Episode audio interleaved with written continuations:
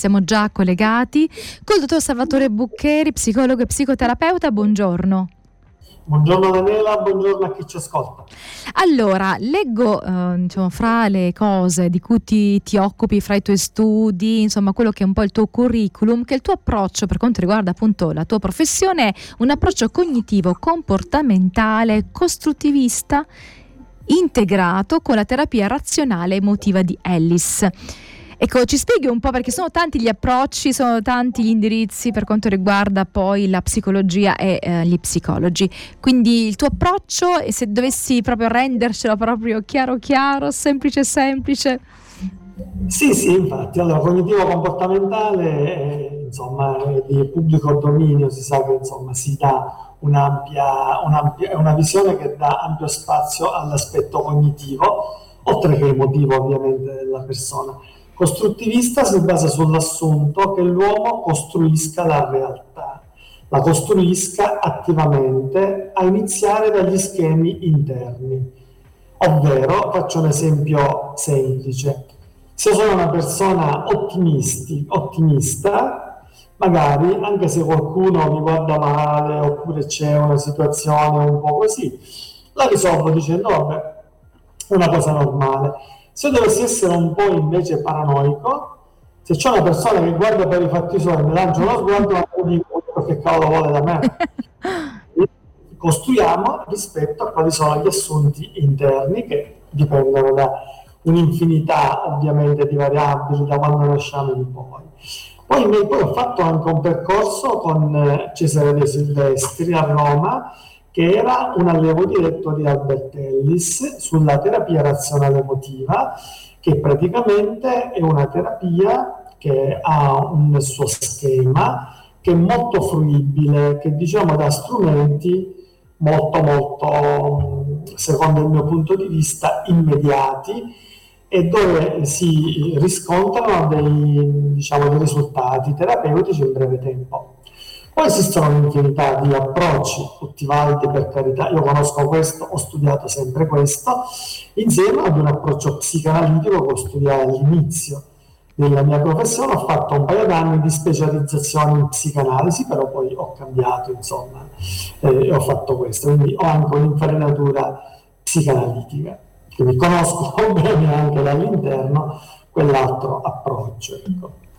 Allora, quindi con il tuo approccio fatto di tutte le esperienze, tutti gli studi che tu poi negli anni no, mm, hai diciamo, poi acquisito, volevo chiederti di poterci dire qualcosa sulla depressione e soprattutto come fare per eh, non cadere in quella depressione che ci accompagna per tutta la vita, perché credo che sia normale avere dei momenti di depressione eh, durante la nostra vita secondo ciò che viviamo, ma con, quando questa depressione ci accompagna, quindi in maniera eh, quasi potremmo dire stagionale, no? quindi ad ogni stagione ritorna questa depressione, eh, se è possibile fare qualcosa eh, sicuramente questo darà, sarà un beneficio per noi ma anche per coloro che ci stanno attorno. Pare che almeno dal, mm, dal, da uno studio eh, cioè, che ho trovato su Epicentro del 2022 circa 280 milioni di persone nel mondo soffrono di depressione. La depressione è una delle principali cause di disabilità in tutto il mondo. Quindi è una cosa seria. È serissima, è una cosa serissima. Allora, come affrontare la depressione? Intanto dobbiamo capire che tipo di depressione è. Mm-hmm. Ad esempio, può essere una depressione, come Albert Ellis appunto ci, ci suggeriva, ad esempio un tipo di, di depressione che può essere autosvalutativa Cosa significa? Che tendo a svalutare me stesso. Qualsiasi cosa faccio non mi rendo conto che sia un qualcosa che ho fatto io, ad esempio, non so, supero un esame e non può essere, non sono così bravo, così in gamba da superare un esame. Quindi svaluto la mia persona, non sono in grado di fare questo, non so fare l'altro. Poi magari queste persone, se poi messe alla prova, e aiutate invece a sperimentarsi, magari troviamo delle persone che sono del tutto in grado di poter vivere come tutte le altre. Oppure un altro aspetto può essere quello autocommiserativo, che commisero me stesso e sono sfortunato e sono nato in questa famiglia e ho avuto queste vicende e certamente è così. Però vedi, una cosa come tu accennavi prima è avere qualche sintomo depressivo, qualche giornata che sono giù di corda, eh, poi mi succede qualcosa un piccolo periodo, due o tre giorni. Altra cosa invece quando cadiamo poi nella patologia mm-hmm. della depressione. Quando cadiamo nella patologia parliamo già almeno di due settimane con dei sintomi specifici che conosciamo un po' tutti, quali possono essere un umore depresso, chi non l'ha sperimentato. Però una cosa è sperimentare un umore depresso di mezza giornata, una cosa è avere due settimane intere di umore depresso, insieme a, a scarso piacere nel fare le cose. Mm-hmm. Prima stavo con gli amici e mi divertivo, adesso non provo più quella emozione piacevole. Quindi non si gusta più la vita, si perde il gusto della vita. Assolutamente, ci sono pensieri negativi, quali pensieri di morte, si iniziano a pensare alle persone morte e addirittura quasi sempre eh, si associano delle idee suicidiarie e a volte purtroppo poi si arriva anche all'atto del suicidio. E tutto questo, oppure ad esempio c'è una iperfagia, oppure se si mangia troppo, si mangia poco, quasi sempre comunque c'è scarso appetito e c'è un dimagrimento. Ma se questo è prolungato nel tempo, allora dobbiamo farci aiutare. Poi ci, poi ci sono delle, eh, delle situazioni eh, più croniche, quale la distimia, dove almeno ci sono un paio d'anni e più che la persona è sempre depressa. Non è un episodio di due settimane come succede nella depressione maggiore, ma nella distimia i tempi sono più prolungati. Cosa produce questa depressione? Perché in passato magari si pensava che fosse solo un problema a livello della psiche, no? E beh, è una cosa della tua mente, però mi pare che andando avanti con il tempo si è visto, si è visto che ci sono anche in, in gioco dei neurotrasmettitori, delle sostanze che vengono anche a mancare, quindi non è solo un fattore della mente, ma possono esserci anche fattori biologici, no? E anche forse genetici, non so se ci può essere anche una genetica in questo. Il papà depresso e insomma tutti depressi. Hai fatto una domanda semplice, la risposta molto complessa. Complessa, Cerchiamo, cerchiamo di renderla semplice, però per chi ci ascolta. Allora, vedi, se tu ti vedi un bel film comico, i tuoi neurotrasmettitori producono più dopamina, che è il diciamo, il neurotrasmettitore del piacere.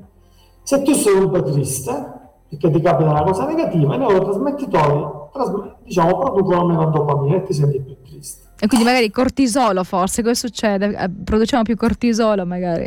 Sì, quello è lo stress che ci fa produrre più cortisolo.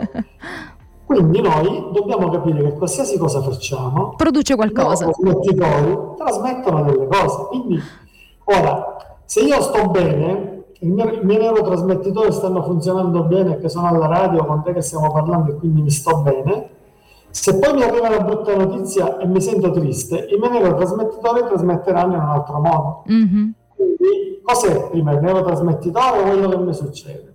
Qui ci sono delle posizioni scientifiche ancora risolte e ci sono posizioni che dicono che sia il neurotrasmettitore che non funziona e poi ti senti depresso la maggior parte degli psicologi, ovviamente per questioni proprio professionali e di visione, invece pensano che no, il neurotrasmettitore funziona così perché tu hai delle rappresentazioni.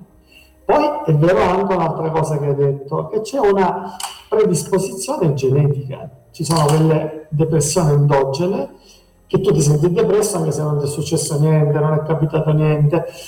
E allora qui, diciamo, il fattore biologico c'entra Oggi la visione che si ha, che si ha diciamo, è che ci sia una predisposizione un po' in tutte le patologie psicologiche, però poi la declinazione l'insorgere dipende dalla vita che fa. Quindi poi c'è l'epigenetica, diremo, no? La genetica c'è, ma l'epigenetica pure, quindi possiamo in qualche maniera influenzare. Esattamente, ma è l'epigenetica che influenza più della genetica.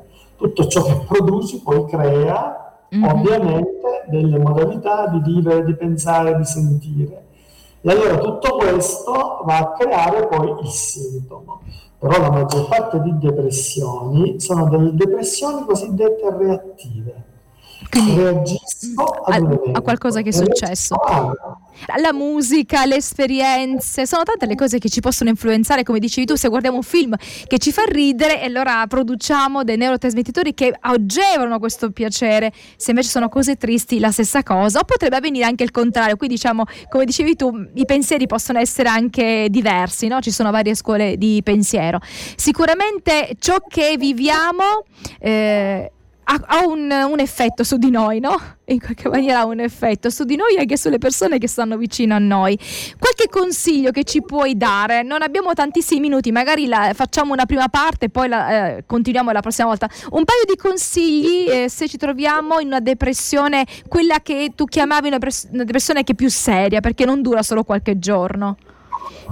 Ma allora per le, per le, depressioni molto serie bisogna capire quanto, quanto sono invalidanti. Mm-hmm. Quanto è invalidante questa depressione? Cosa porta? Allora bisogna rivolgersi indubbiamente a degli specialisti che sono o lo psicoterapeuta o lo psichiatra.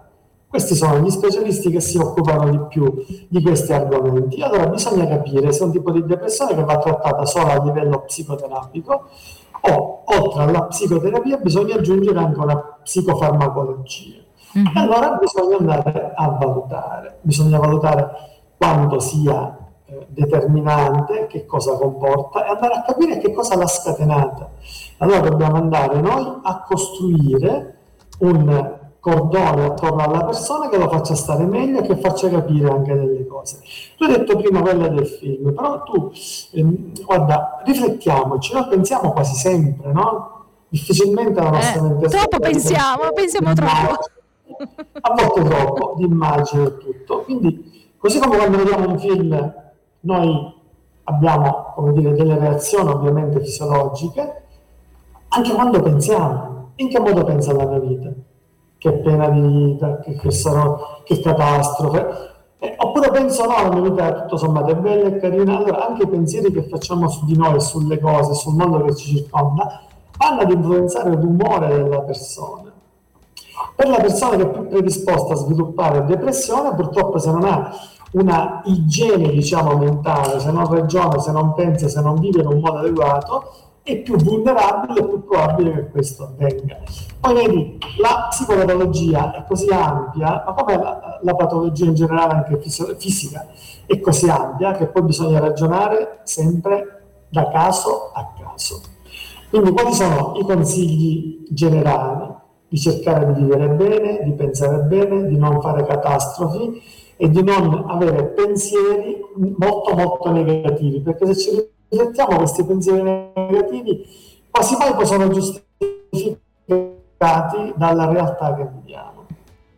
Grazie Salvatore, magari ci, ci ritorniamo. Questo, diciamo, Salvatore, ci ritorniamo la prossima volta perché secondo me veramente hai tante cose ancora da dirci, tante cose che possono esserci utili e mi viene in mente un pensiero che James Allen che ha scritto tanto tempo fa, ha preso dal, dal libro dei proverbi, così come pensa nel suo cuore, così egli è. Non, spesso non capiamo che i nostri pensieri ci influenzano tanto. Se pensiamo sempre cose negative, cose negative, cose negative, alla fine diventeremo persone negative.